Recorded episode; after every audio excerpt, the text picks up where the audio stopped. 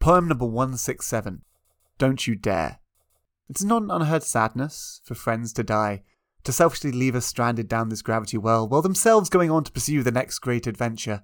It is uncertain to what extent the departed are aware of this world, what consciousness they obtain in their corporeal remains. With this certain knowledge of death's uncertainty, here's a claim I can venture.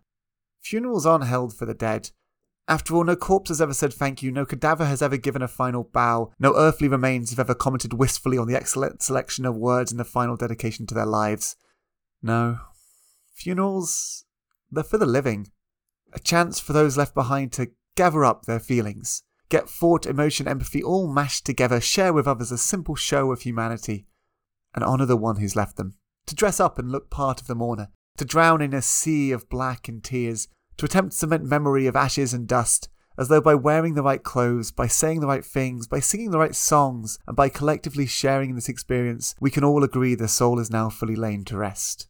For the individual, this is done by acting up your very best to show more than anything that you care, to show that you would never do anything to disrespect memory, and so we speak in sadness while we dress lovingly in pure darkness. When I die, don't you dare wear black. Don't you dare. While I understand this funeral is for you and not me, I must still insist on this one thing. You may play songs I have never listened to, read from books I've never read, even bring friends I've never met. For all these things I would be open to in life. But to dress in a way I actively avoid, to reduce the colour in this world, to indulge in those very clothes which sadness, smartness, and repression are habitual? No, you don't get that this time. You don't get the easy way to show you care. It would not show my memory respect, and I don't think it would feel genuine for anyone there.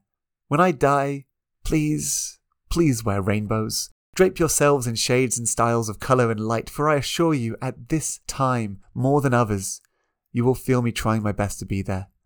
I will go knowing that just once with certainty, I'll have brought a little colour into people's lives. So don't you dare wear black. In part, I really like this poem. I like the Don't You Dare Wear Black theme, but it is very long, and rereading it, I'm not 100% sure I hit the right tone between what is something for me, but it's still very genuine for everyone else to wear black at their funerals. It just wouldn't feel right for people to wear at mine. It is a little bit selfish, and there is a level of comfort, and it's something I think about. But I do like this poem. I think it's one of the few poems that I've written that I do consistently remember maybe there's too many lines in it. I think it could be cut down, but yeah, it's definitely a little insight into me and one of the things I think about.